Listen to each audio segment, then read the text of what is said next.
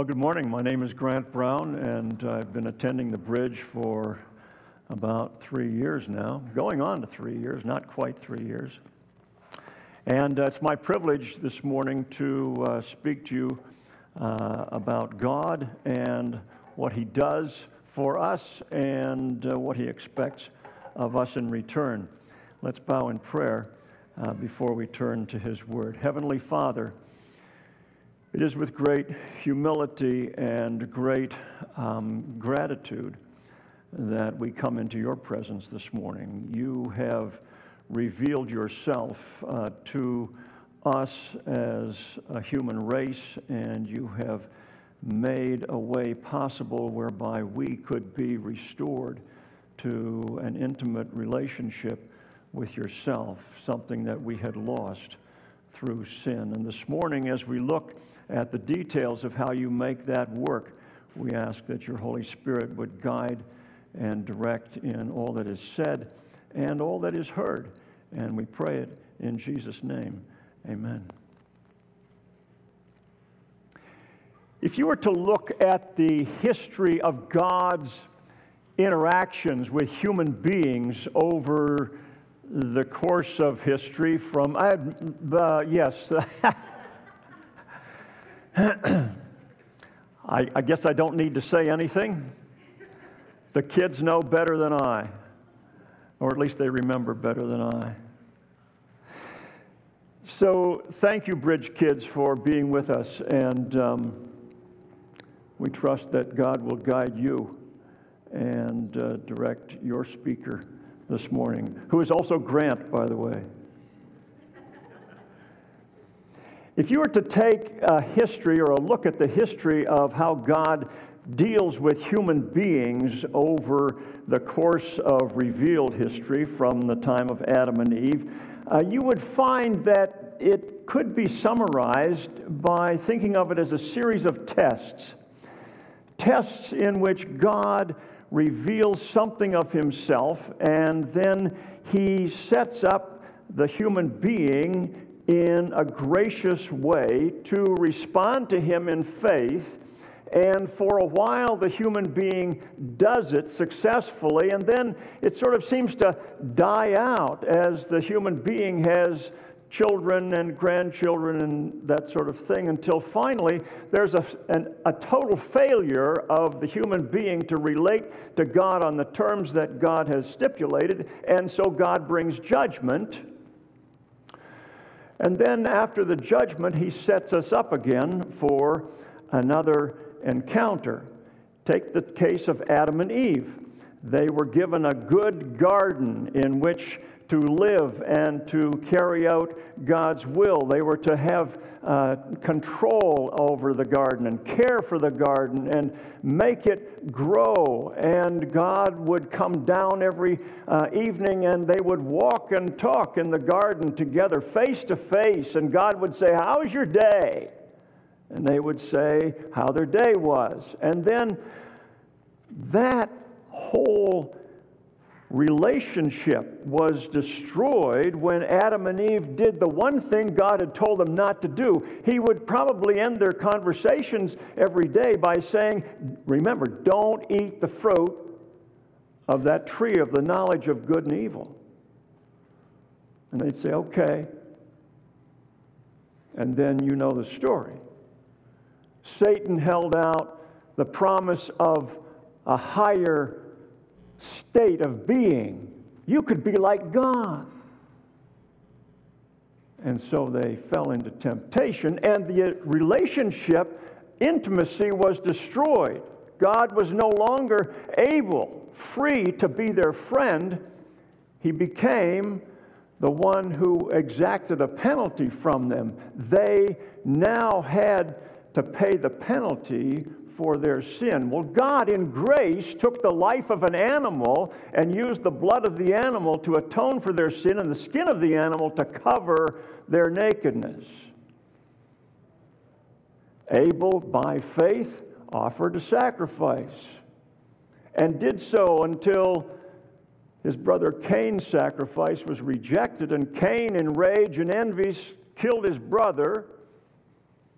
And the human race sort of went downhill from there. There were some who carried out the sacrifices and sought to make connection with God, and some who felt that their sin could be forgiven or atoned for, and so they offered the sacrifice because they wanted some kind of a relationship with God. But the perfect one before the fall had been destroyed. And so this was somehow not as good. And over time, the human race as a whole became so evil that by Genesis chapter 6, you find that God describes the human race as being people whose hearts were only set on evil, whose thoughts and intents were entirely devoted to evil. And so he decided to judge the world. But he graciously warned Noah. And so Hebrews 11 says, By faith, Noah, being warned by God, built an ark. And you know the story of the flood. And Noah and his family were saved from destruction, but the rest of the world, the human beings, were all destroyed. And Noah and his family got a fresh start. And for a while that worked, but over time, that too descended into pride and arrogance until by Genesis 11, Noah's descendants have decided to reach God on their own terms, and so they build a tower. And out of pride and arrogance, they decide that they will get to God. Apparently, God seemed remote to them. God confused their language and in judgment scattered them all over the, all over the face of the earth. And then the nations that resulted from that confusion of language settled into different places, and God graciously chose a man named Abram who was living in Ur of the Chaldees, and he he brought Abram to a place that Abraham or Abram uh, never, never envisioned himself coming to. But by faith, Abraham left his home and followed God to a land he'd never been in. And his descendants followed after God for a while, but then they found themselves in Egypt generations later. They were slaves and they spent 400 years as slaves, most of those years as slaves in Egypt. Till finally God heard their cry and relieved them of the oppression, redeemed them from the Egyptians, and set them on a course to the promised land.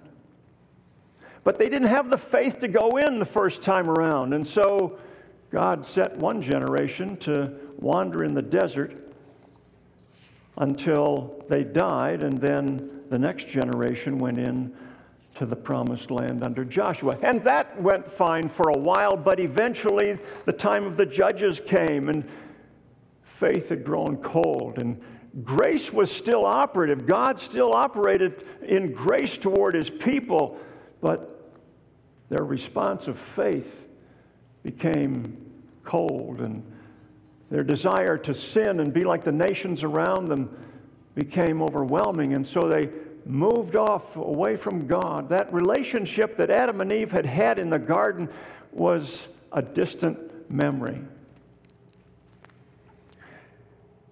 And so it goes until finally God sends the northern kingdom into into exile, or scatters them really, and uh, he sends the southern kingdom into exile. And for 70 years they're in Babylon and they are brought back to Judah, Judea by God Himself, working through Cyrus the king. And then they come back to the land, and then there's 400 years where there's no real word from God until all of a sudden something absolutely stupendous happens. God comes to earth in human form. And he lives a perfect life. His name is Jesus. And the night before he's to be killed on the cross, he spends the evening celebrating Passover with his disciples. And uh, he talks to them, and the conversation's recorded in John chapters 13 through 17. Chapter 17 is known as the great high priestly prayer of Jesus. In the passage that Adam unpacked for us last week, we find Jesus praying a specific prayer that uh, has to do with his disciples. Uh, at the beginning of the prayer, he's asking God to give him the glory back that he had with God before the foundation of the earth. But as he gets to the end of the prayer, he widens his scope and he wants God to do something, his Father to do something for his disciples. And by extension, for all of the people who will trust in him as a result of their message. Four times in this passage, he asks that the disciples would be one. Let's look at John chapter 17, verses 20 to 23. Jesus is praying to his Father as if the disciples aren't really in the room, but he wants them to hear what he's saying. You ever talk to somebody as if they weren't in the room? Well, Jesus is my prayer, he says, is not for them alone, my disciples in this room. I pray also for those who will believe in me through their message, that all of them, number one mention of them, all of them may be one Father. What does he mean by one? All of them that will eventually hear the message and believe, all of them will be one. To what degree is he expecting God to create oneness? Well, here it is. Just as you are in me and I am in you. He's asking God to create a oneness for people who will put their trust in Jesus, to create a oneness for them that is on the same plane and the same level as the oneness that he enjoys with his Father.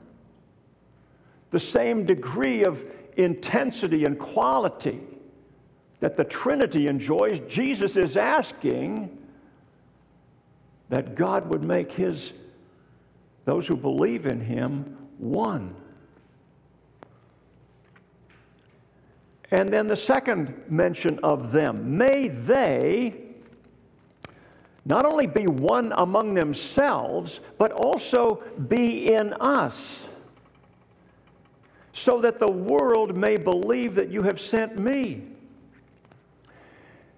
So may they be one among themselves, and may they be one in us.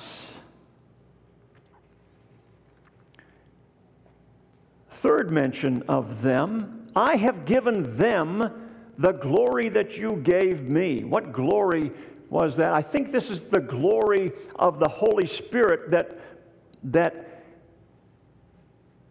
births the relationship between us and God when we put our trust in Him and believe God May they, I've given them the glory that you gave me, so that they may be one as we are one. It's the Holy Spirit that makes us one, us in Him, we in us in Him, and He in us. Fourth mention of them. I in them and you in me. So the Son's in the believer, the Father's in the Son.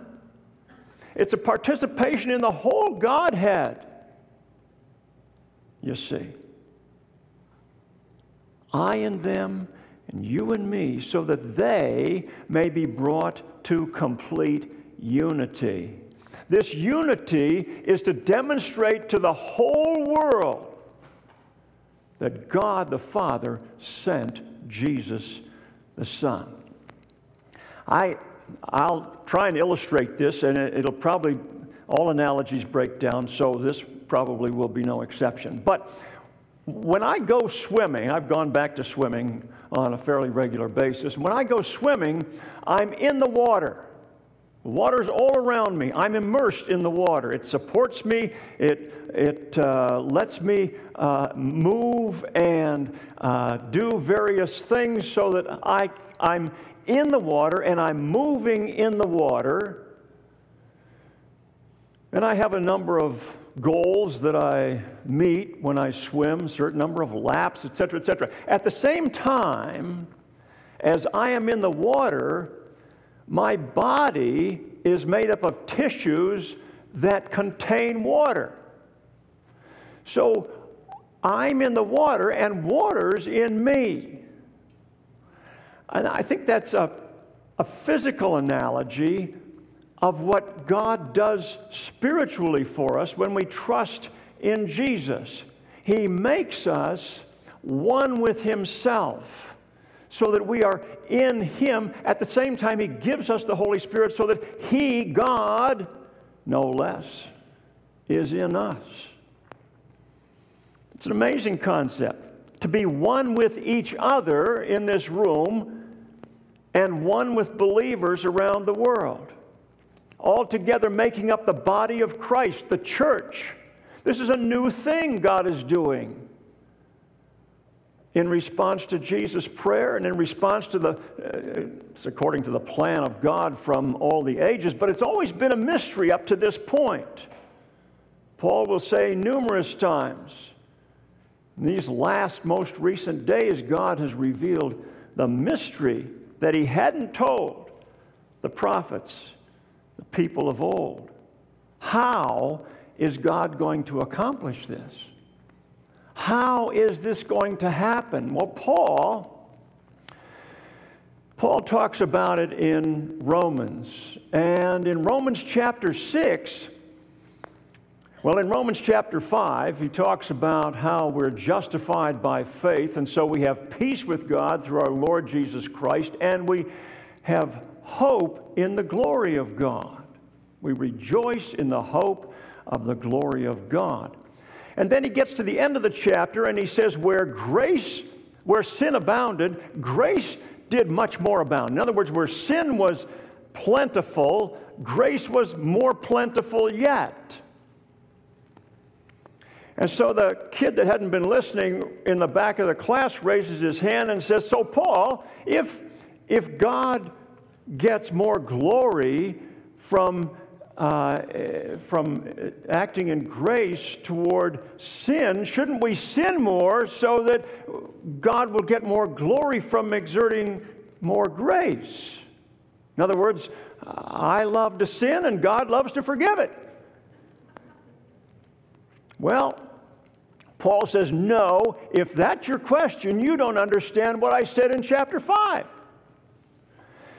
Because you who have put your trust in Jesus have been so thoroughly and completely united to Jesus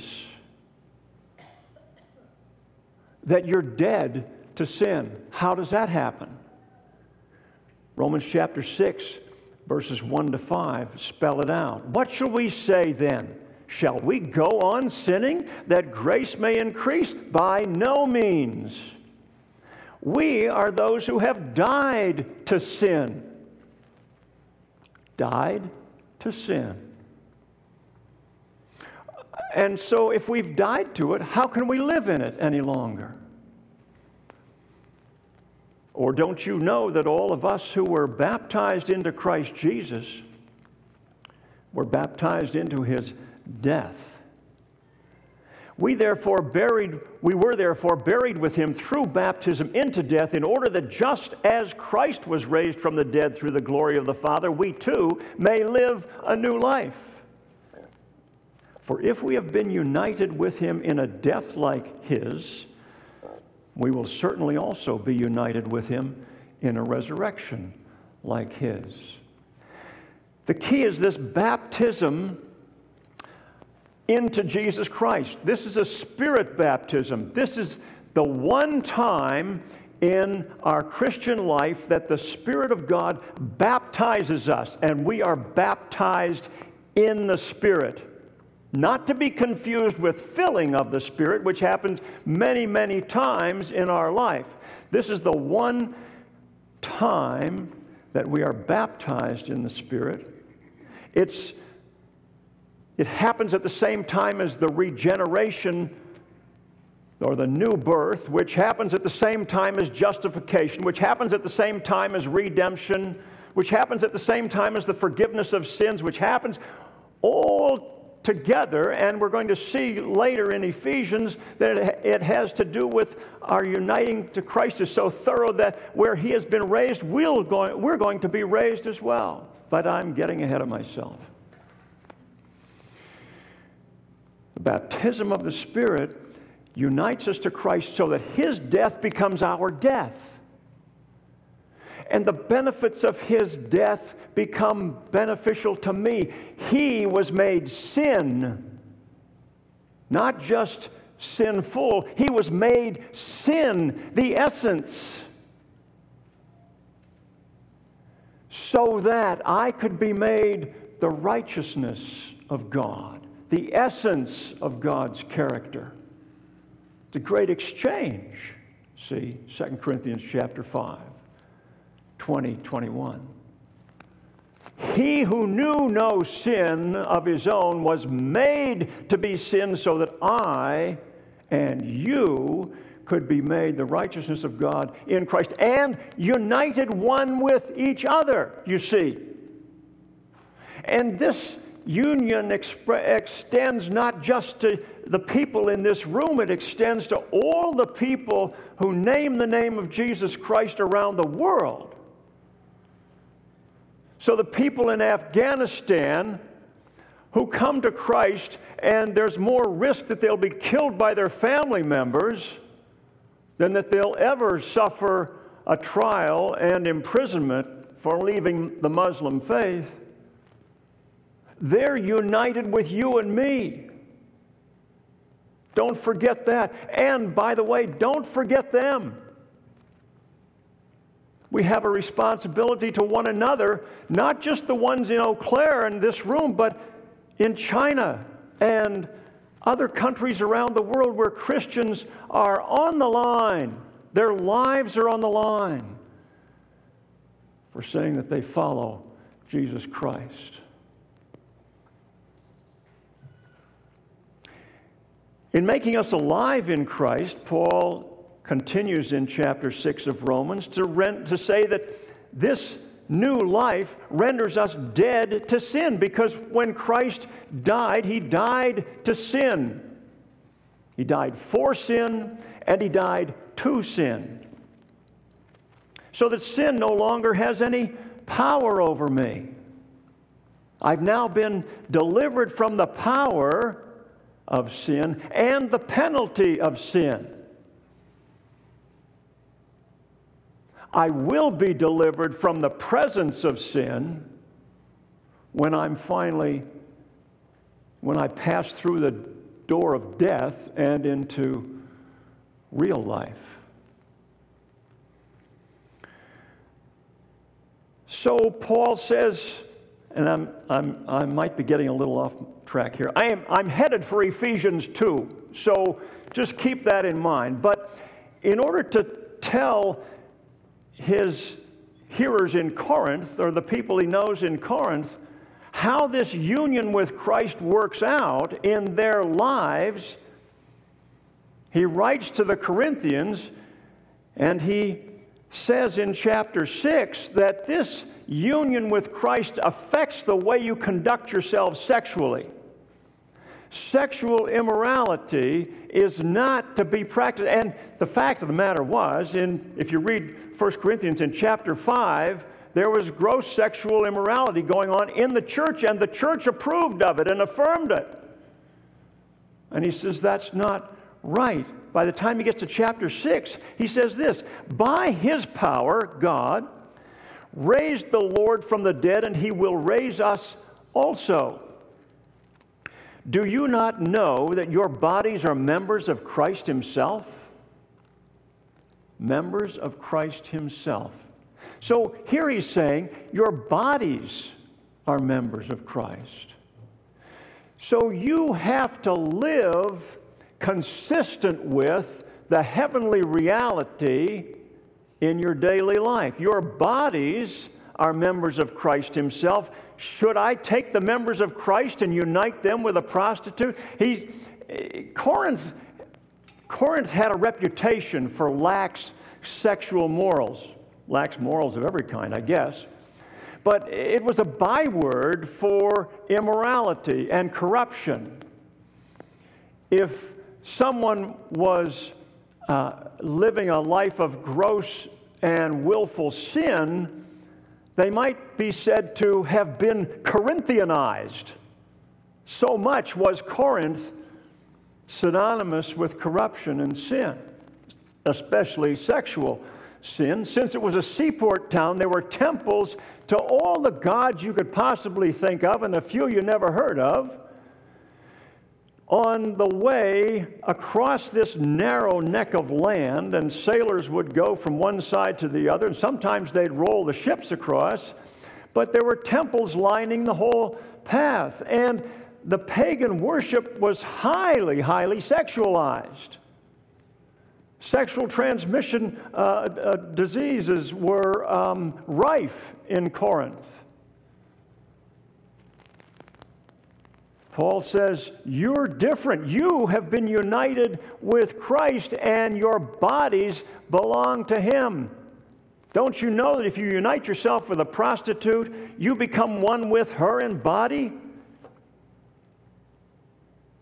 The Lord has said, Two will become one flesh. But whoever is united with the Lord is one with Him in spirit. So flee from sexual immorality. All other sins a person commits are outside the body, but whoever sins sexually sins against their own body. Do you not know that your bodies are temples of the Holy Spirit? Not those constructed temples with pagan worship. Your bodies are temples of the Holy Spirit. Who is in you, whom you have received from God, you are not your own. You were bought at a price. So he writes to the Corinthians and he tells them this is how your union with Christ works out in your everyday life. In Ephesians chapter 1, and I'm getting to 2, but I'm stopping in Ephesians chapter 1 first. This union is the basis for the spiritual blessings that Paul says are ours. He starts off with chapter 1 and says, We've been blessed with every spiritual blessing in Christ. And then he goes through the blessings themselves. And when, he's, when he comes to the end of those blessings, because some come from the Father and some come from the Son, and the final one is the gift of the Holy Spirit, who's a down payment on your ultimate redemption, a guarantee that God, who has begun a good work in you, will finish it and take you safely home, then he begins to pray. And he says this in verse 15 For this reason, ever since I heard about your faith in the Lord Jesus and your love for all God's people, I've not stopped giving thanks for you, remembering you in my prayers. I keep asking that the God of our Lord Jesus Christ, the glorious Father, may give you the spirit of wisdom and revelation.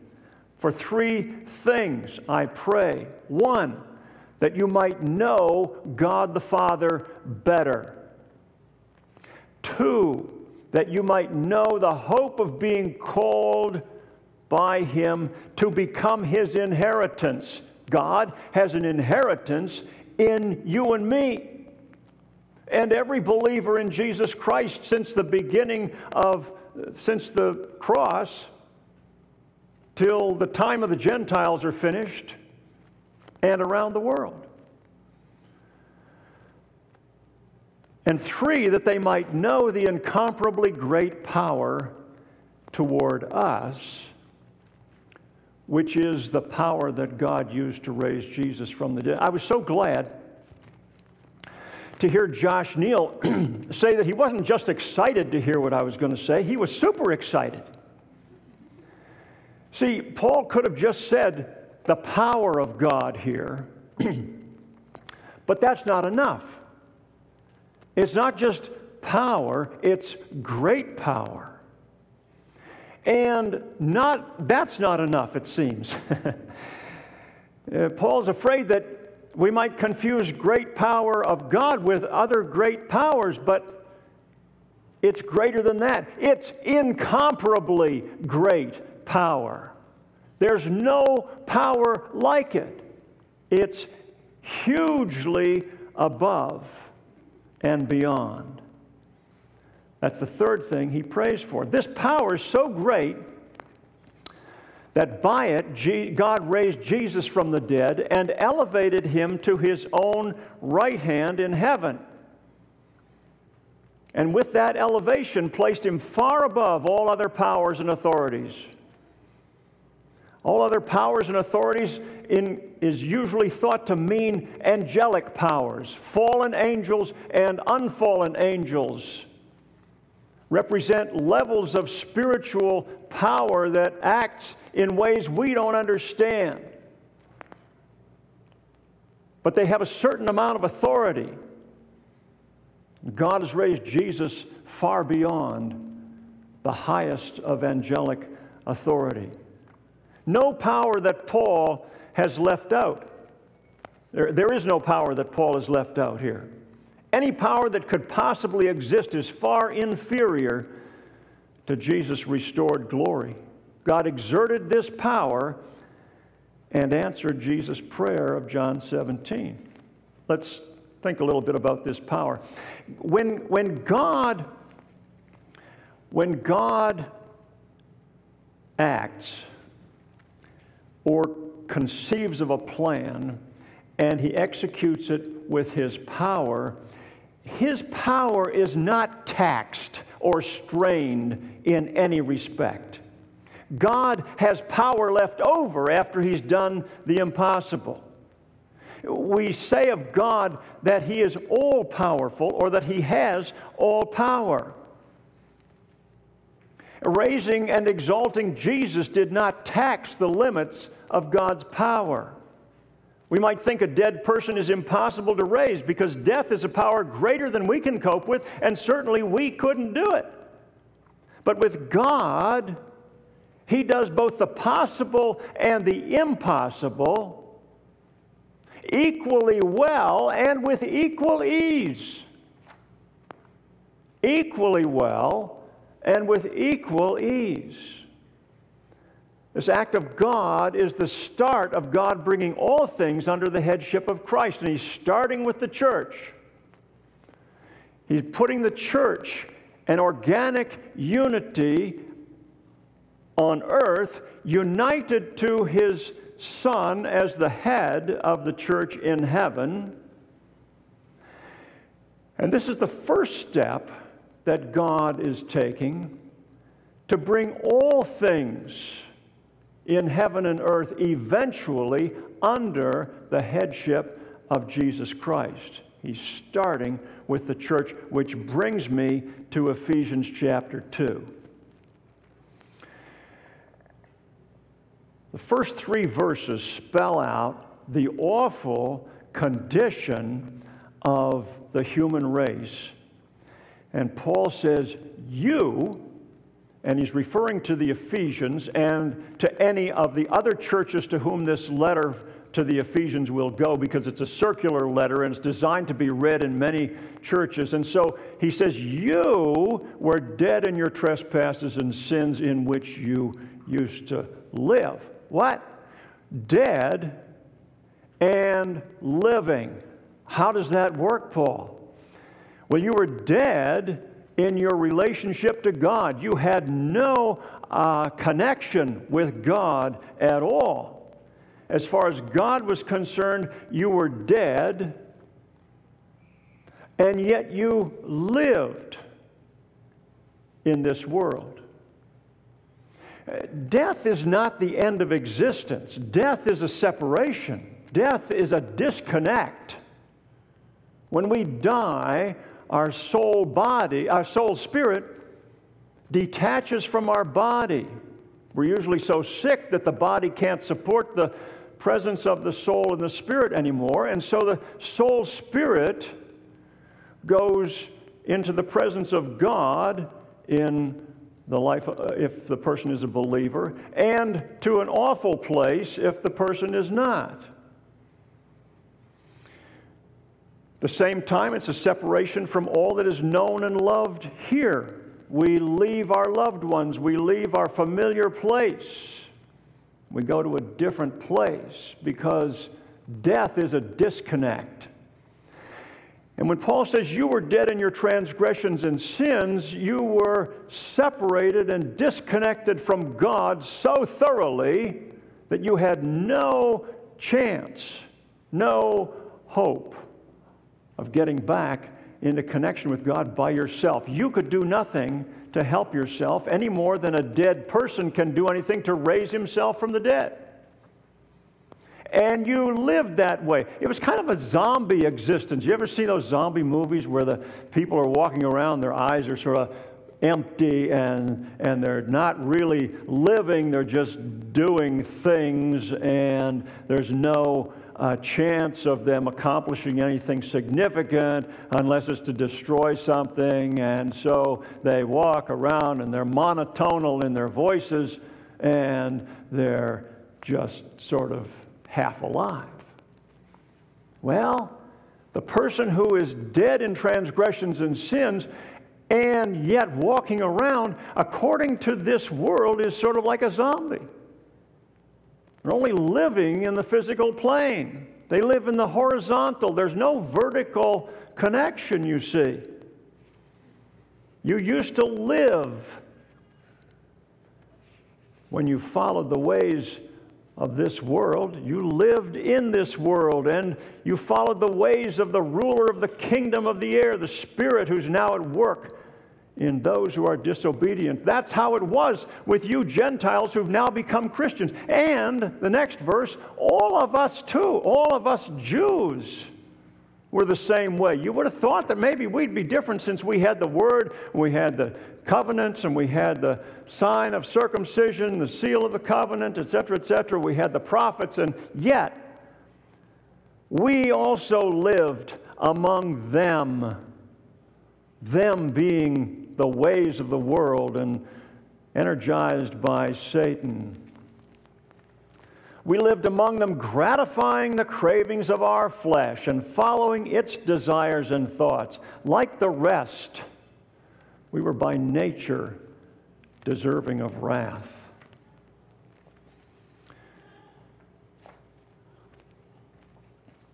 Well, only alive in the sense that we follow this world, we relate to this world, only alive in the sense that we are governed by the passions of our flesh, only alive in the sense that we are rebelling against God. And Paul says, or implies, that we loved it that way. Living in sin, dead to God, loving it.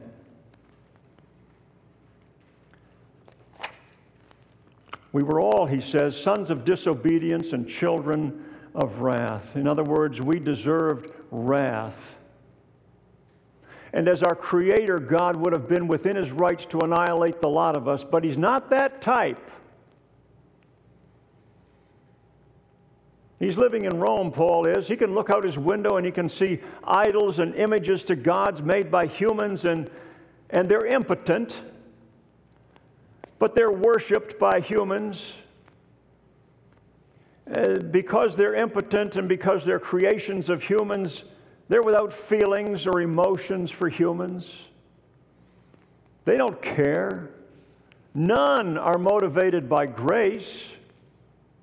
They're not motivated by anything. Idols can't be motivated. None are gracious. None are rich in mercy. None are great in love. None have power to live themselves, let alone cause their followers to rise from the dead.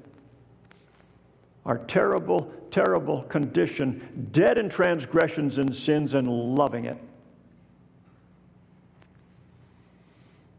But God, God being rich in mercy and great in love with the love that he directed toward us when he said, God so loved the world that he gave his only begotten Son, that whosoever should believe in him would not perish, die eternally, die the second death, not perish, but have everlasting life.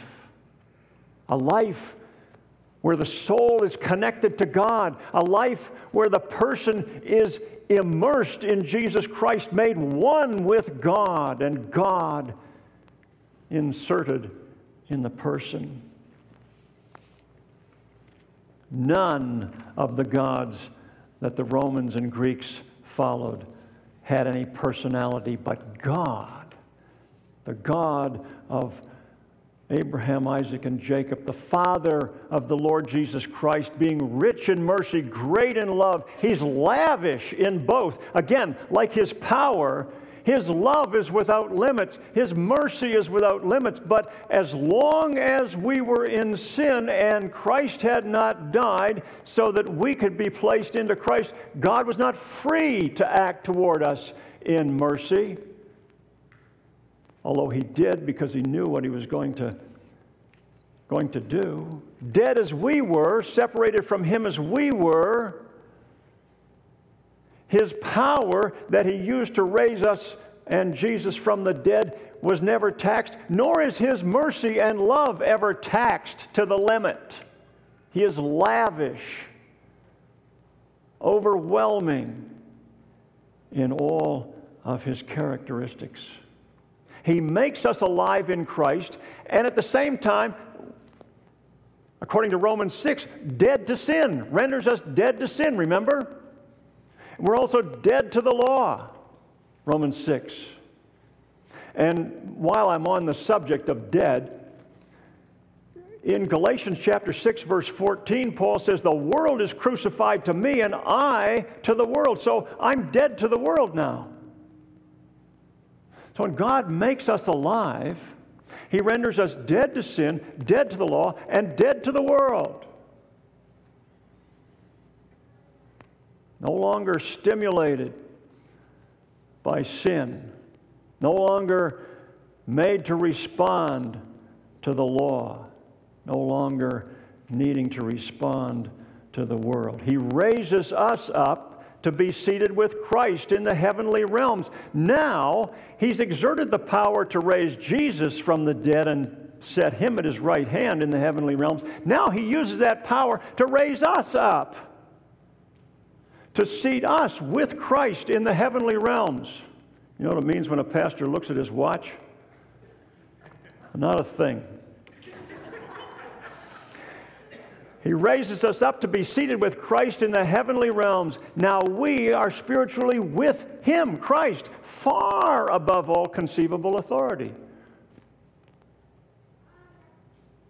Jesus' prayer is asking that He be in us and we be in Him, has been answered. Paul says it's answered in this way, and to this extent, we're so thoroughly united with Him that his death is our death and the benefits of his death become ours, and God raises us up and seats us with him so that so that in the ages to come in chapter 1 he's referred Paul has to this age and the age to come. Now it seems as if he's going beyond the age to come to the ages to come. Ages upon ages upon ages upon ages. This is eternity.